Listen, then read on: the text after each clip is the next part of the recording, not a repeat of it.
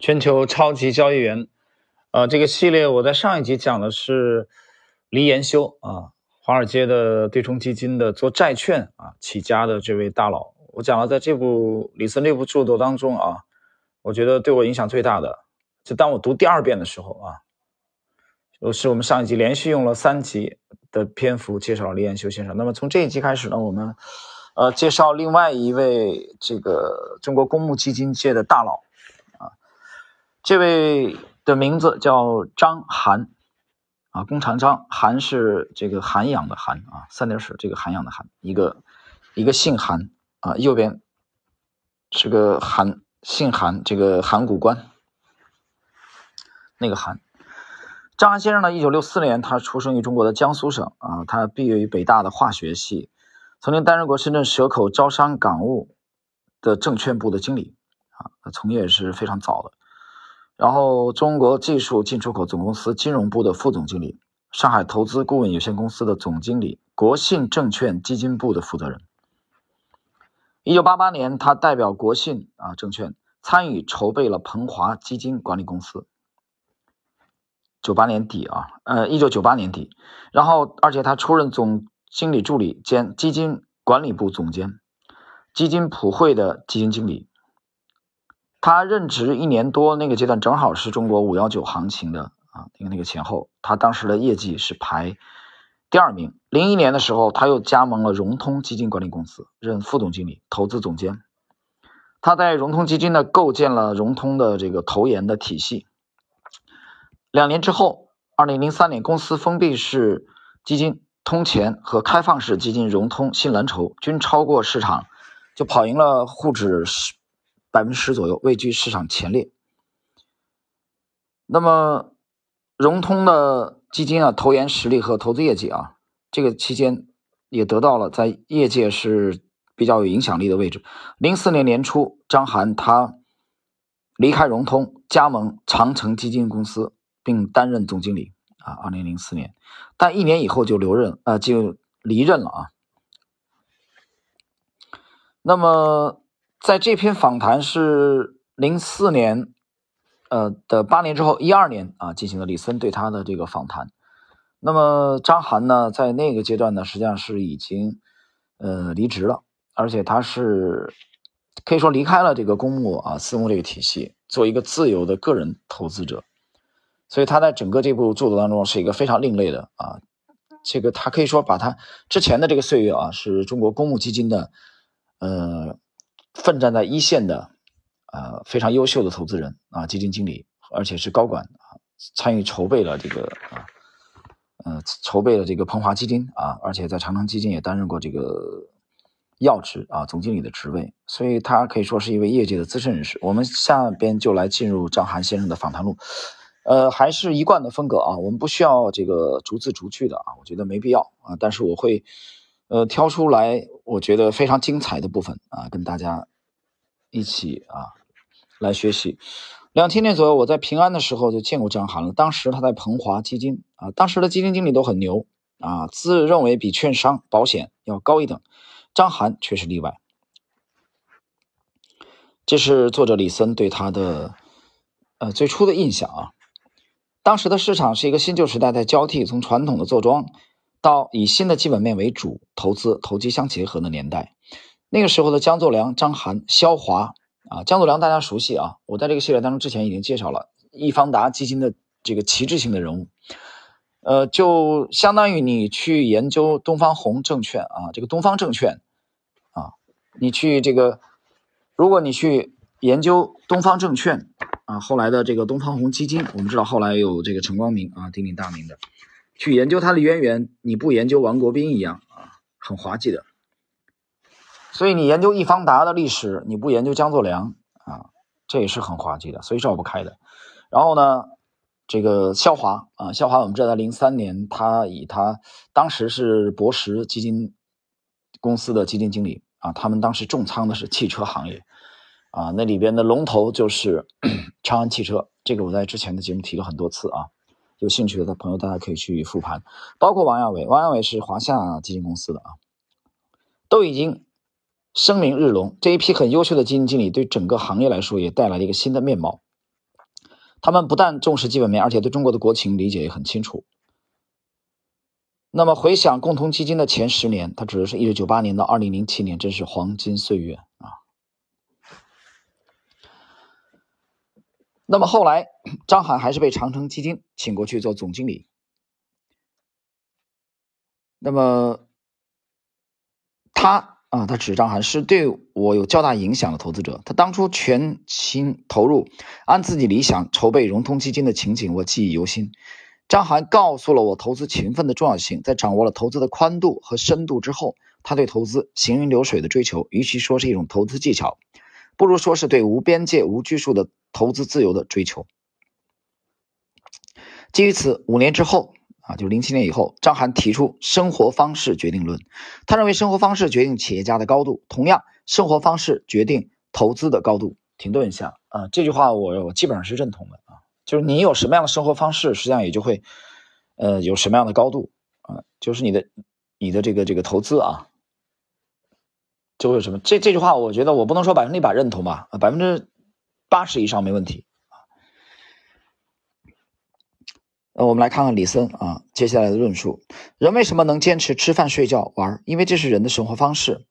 历史变迁对人的生活方式影响也是很大的。汉代人都是席地而坐，明清人爱硬座啊，软硬的硬；现代人却爱沙发啊。说到这儿啊，昨晚上吃饭去了，这个昨晚上去去了江边的一家农家乐啊，因为这个我们亲戚亲戚的这个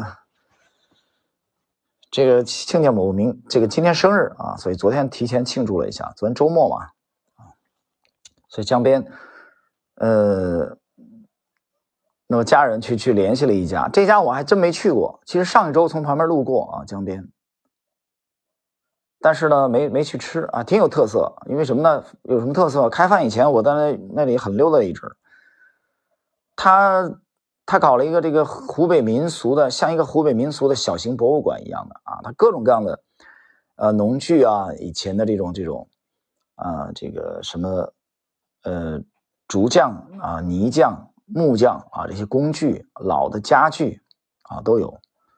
我为什么想到这儿来呢？因为我看到了当时他他有这个，昨天晚上看到啊，就在这个这个这个饭店啊，他有明清的家具啊。我我对明清家具有点兴趣吧，就我就注意到了明清的家具。其实你研究过明清家具，你发现它的座椅都很硬的啊。你看它的这个太师椅啊，这种。因为我伯父和伯母他们家啊，在我小的时候有的，现在还有啊，但已经有些这个这个破损了啊，留留下来的啊，等于是他们的啊长辈，实际上是我要喊姥爷的，他留下来的。那么，因为这位老先生呢，他早已过世了啊，他当年在省省级的这个饭店啊，省级饭店，他是呃，当时的是周恩来访问的时候来访问的时候指是指明的。他要他要来这个亲自来掌勺的啊，是大厨这种。所以刚才我读到这里啊，说明清人爱硬座啊，这个座位比较硬啊，这我就想起来昨晚上就又看到了，再次看到这个这个呃黄花梨的这个这个啊太师椅这种啊明清的这种家具啊。继续，现代人却爱沙发，沙发比较软嘛。企业家每天都在琢磨怎么发展企业，自然就不错。反过来，一些老板天天想打球，却想找个职业经理人来打理经营，最后成功的少之又少。停顿一下，当读到这儿的时候，可能有人会心里心里边会有个问号。他说：“段永平不是这么干的吗？”段永平还真是这么干的。那段永平是天天打球啊，我我可能上一周还看到他打打高尔夫的，这在美国打高尔夫的这个这个照片啊啊，身体是倍儿棒。他退休已经快二十年了吧，差不多。段永平。段永平还真是这里这个李森讲的少之又少的人当中，对吧？他发掘了这个黄峥，当时跟巴菲特吃饭的时候啊，他不拍下了巴菲特那个共进午餐那个啊，带的是带了就带了一个人，应该是黄峥，对吧？你去看，你去看这个拼多多啊，你去看 OPPO 这些经理人，职业经理人都是他培养发掘的，所以从这个角度来说。刚才李森先生的这段论述啊，其实有例外的，段永平就是个例外。但是我接着反问大家一句：你认为段永平能有几个呢？能有几个像段永平这样的做企业管理非常非常牛牛人啊，这个步步高小霸王，但做投资也非常的牛啊，不亚于任何一位职业做投资的人。所以段永平这样的属于这个小概率事件啊。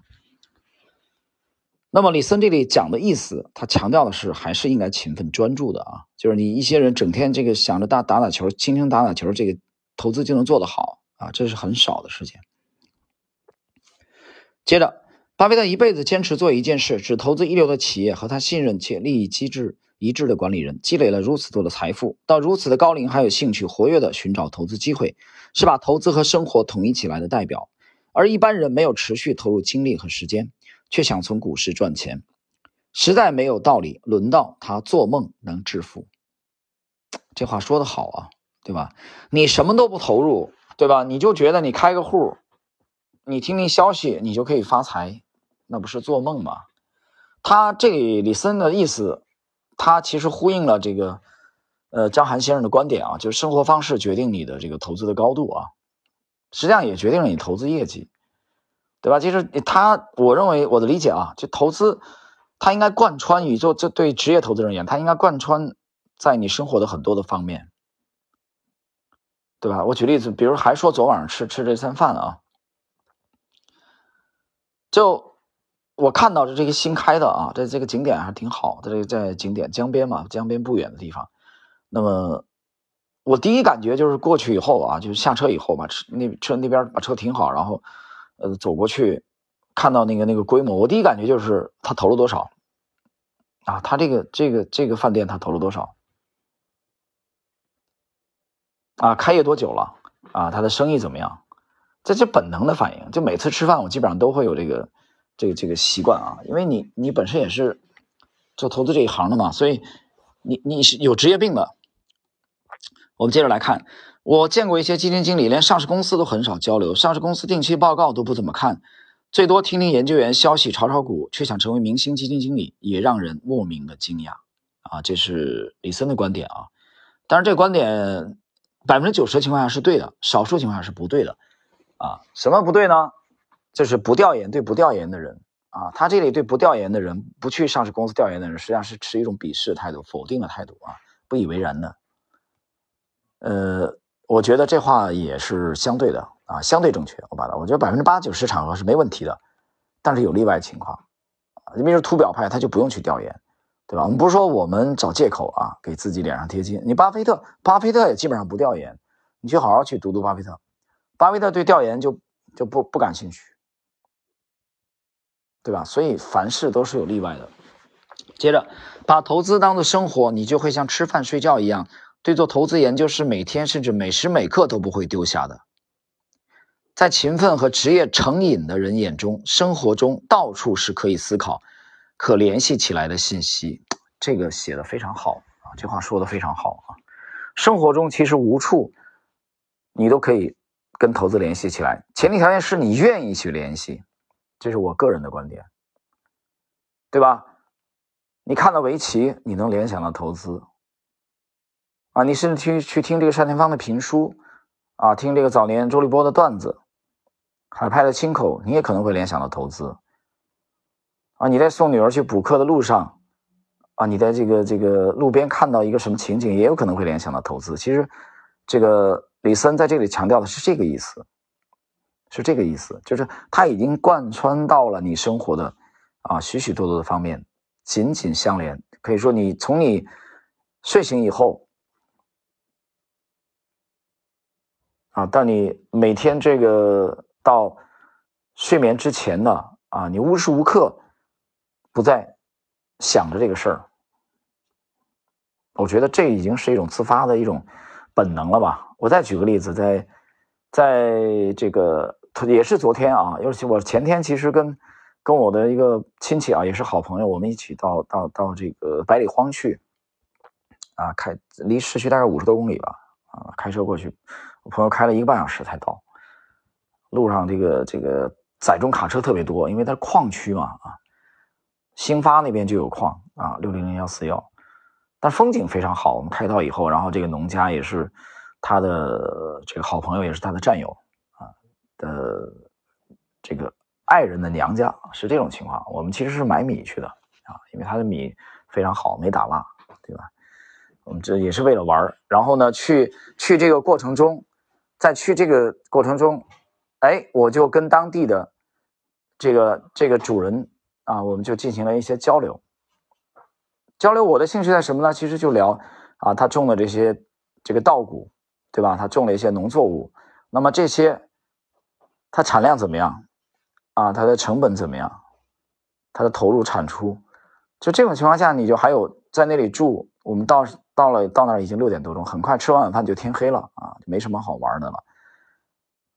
早早上起来以后，我就发现其实很少看到年轻人，蛮少。我可能大概看到两个年轻人，大量的都已经离开农村去这个的城市打工去了。但是我跟这个老先生聊，这老先生是一九五四年出生的，是四川人啊，来这边这个入入赘的，等于说是啊，一九五四年出生的，属马的。跟他这么一聊，那早上起来我们又去找这个，跟他聊起了当地的一位一位名人啊，这个全，这个全敬存啊，这位民国年间的楚中的大儒，也是一位将军啊。他其实在零三年就在日本官派去日本士官学校读的炮兵科，说起来还是蒋介石的师兄啊，是中正的师兄，而且他早年的时候他的。这个试卷啊，考试卷是被张张之洞啊给给这个亲自的点评的，而且非常赏识他啊，所以这是民国年间一位其实很有影响力的人物。但后来早这个晚年啊，他因为看不上蒋介石啊，四八年国大这个选举总统的时候，他投了居正一票啊，他跟蒋走的是另外一条路。五零年很早他去世了。病逝在成都，所以很多人不知道这位。其实我到这里之前，我对他也不是特别了解。就是我让我我这位朋友开车带我去，我们去找他的故居去看。在这个路上啊，上车以后我就跟他讲，我就提出来这个问题，就是从等于是从这个前天晚上啊到昨天早上，我们出发去找这个全金存故居的时候啊，这位老先请我请这位老先生给我们当向导，我们自己找不到的嘛。呃，那么上车。你看，我就提出一个问题来，因为这位老先生五四年出生，他已经六十七岁了。我在想，十十五年、二十年之后，像他们这一代人，是农村种田的主力，对？孩子们都已经不会务农了，也没有兴趣务农，因为不赚钱嘛，对吧？他跟我讲，他平时，比如前两年他种的这个稻谷还有五六千斤啊，可是今年只有两千多斤，因为他跟我讲，他年纪大了嘛，他他说的确是种不动了。照这种身身体状况，再过十年，我估计他可能种一千斤的也种不了了。所以我想是十年以后，我们就说十年以后，那这个农村这种这个粮食生产的啊这种状况，大家想过没有？所以昨天我们聊的时候，早上我就想到了这一层。那么好，我们继续啊，回到这部啊李森的这部著作啊，我们进入今天的这一集的这个尾声的阶段啊。在聚会上不断交流有价值的信息的这个基金经理啊，与这个凡是大家一见面啊就谈球啊谈这个女人，最多只能谈谈内幕信息的基金经理高下立分啊，高下立判的意思啊。勤奋和投资只是与生活方式的融入的一个基础方面，更重要的是人的世界观和道德品行。不相信勤劳致富的人，永远都是想投机取巧。品格不刚啊，不刚强的人，一遇逆境就变节。我见过十年前在基金黑幕中主参与的人，有些人已经修炼成为价值投资者，但更多的还是一见面就谈操纵和勾结，就勾兑啊，还是那个套路啊，走的不是正道。张涵喜欢读的一本书是五十年代在中国引进的时候即引起排队抢购的法国作家罗曼·罗兰的《约翰·克里斯多夫》。啊，克里斯托弗是一名正直、自强不息的音乐家。每次见到张涵，肯定有新的见闻。他非常勤奋地阅读，并持续写投资笔记，经常像我的投资老师一样解答我对行业投资的问题。周日约一一两个知己，找一间美食餐馆的包房，点上一大桌子精美的广东点心，泡上自带的茶，岂不是人生一大快事？好了，各位，那么今天呢，我们是这一集啊，第一集我们讲这个张涵啊，这一位早年在中国的公募基金做的也是风生水水起的这位投资高手啊，他后来呃离职，选择做一个个人投资者啊，不想去，我的理解啊，他想活得更潇洒一点啊，这个等于离开体制了嘛，呃，成为江湖中人，从一个公募基金大佬啊，一个一个高层。啊，一个体制内的啊，一个管理者，他的角色转变成为了一个自由投资人，啊，一个职业的自由投资人，呃，也可以说是一位闲云野鹤啊。我们通过这几集的节目啊，我们看看从赵涵先生我们可以学到一些什么样的呃值得我们思考的内容。好了，我们今天第一集的内容就到这里。